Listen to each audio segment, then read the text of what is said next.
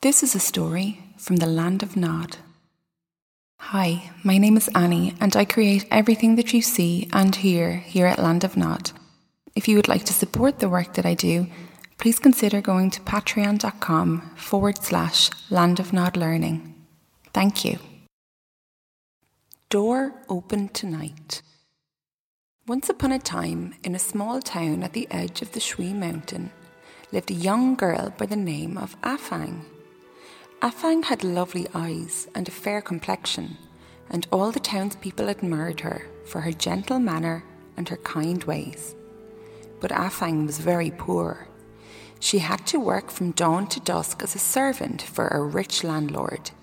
She washed clothes, fetched water, cooked food, and never rested from her work until late at night, when she would retire, exhausted, to her small, dreary bedroom.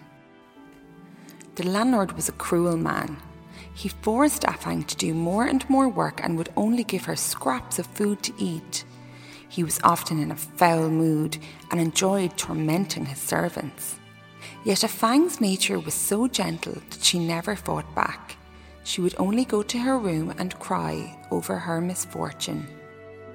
One day, Afang was washing clothes at the edge of the river. Thinking about her hardships, a single tear slid down her cheek and dropped into the water. Suddenly, she heard a voice. Sister, said the voice, why are you crying? Tell me what happened to you. Afang stood there and looked around the forest. There was nobody about. Bewildered and a little afraid, she called out, Who's there? Who are you? What do you want? Just then, the river began churning and big waves splashed over the banks. In the middle of the river, a pillar of water formed, and out of the pillar jumped a huge red carp.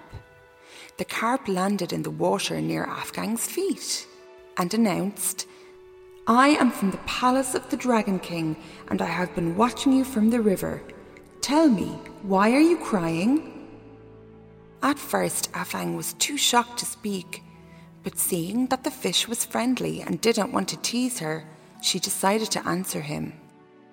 I am busy working day and night at the landlord's house, and I don't have anyone to talk to. My chores are so hard that I find them difficult to bear. That is why I was crying. Afang paused for a minute and then asked, Are you willing to be my friend? The red carp flipped its tail back and forth in agreement, sending the river waters churning again. Of course, I will be your friend, the carp replied. I too am lonely, so let's be good friends. Afang was delighted to have a new friend. She told the red carp her life story, with all the troubles and burdens she faced. The fish was very sympathetic and listened with interest until she finished. Then he said, Sister Afang, do not be afraid and do not be sad. Here, I will give you this ruby. The carp swam to the edge of the river and spat out a large, shining ruby from its mouth onto the bank. Hit this ruby against any rock on this riverbank, and you will see a door appear in the ground.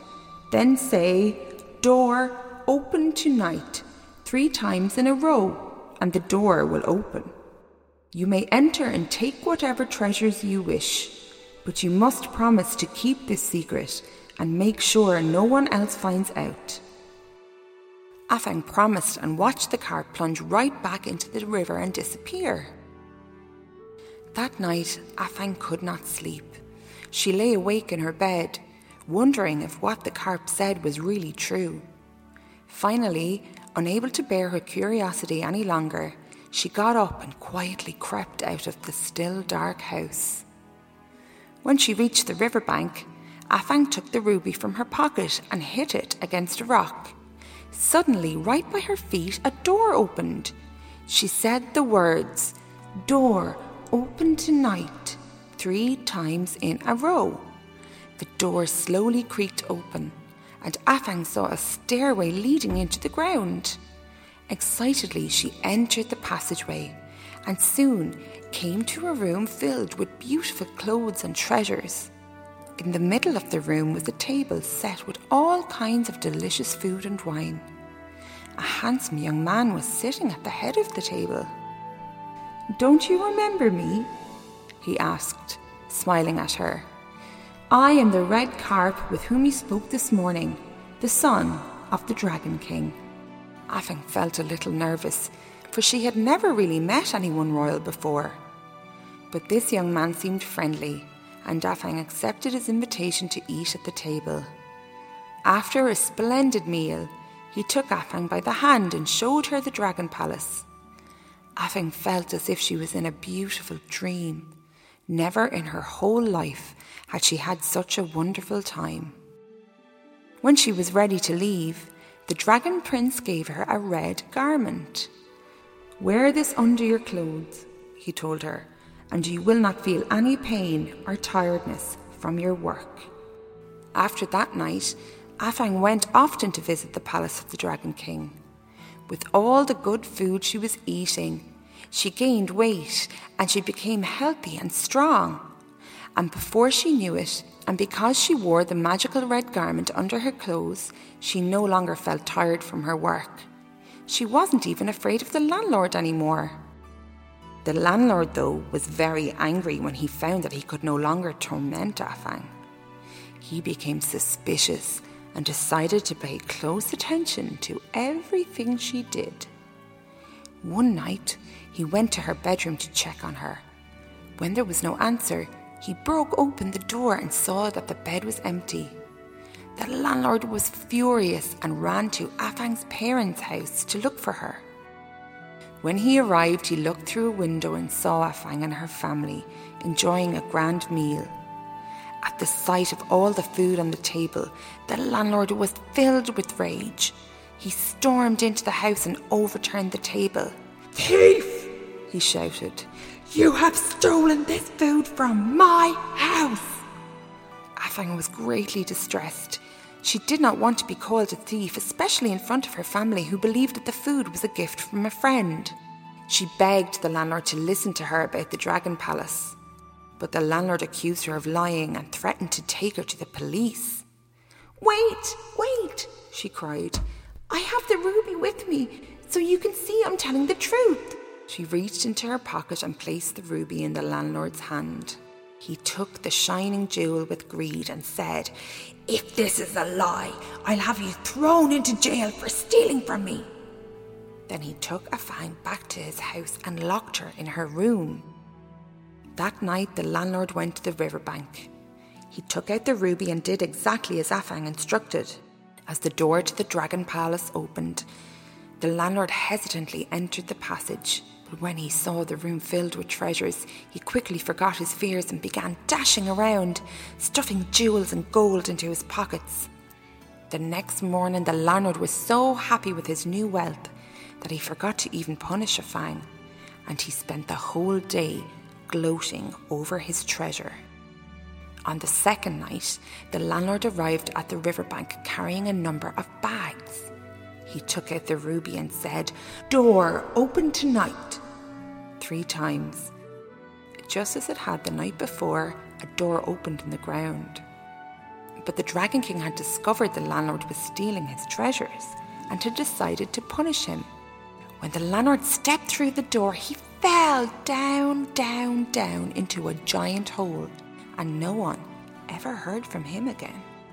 At daybreak the next morning, Afang ran to the riverbank to confess to the red carp that the landlord knew her secret. She shouted for the red carp to come and listen.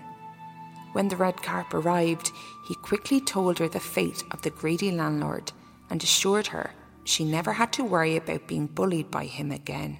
As she listened, Afang began to cry. But why are you crying? Asked the carp. Because I no longer have the ruby, she said. I'll never be able to visit the palace again.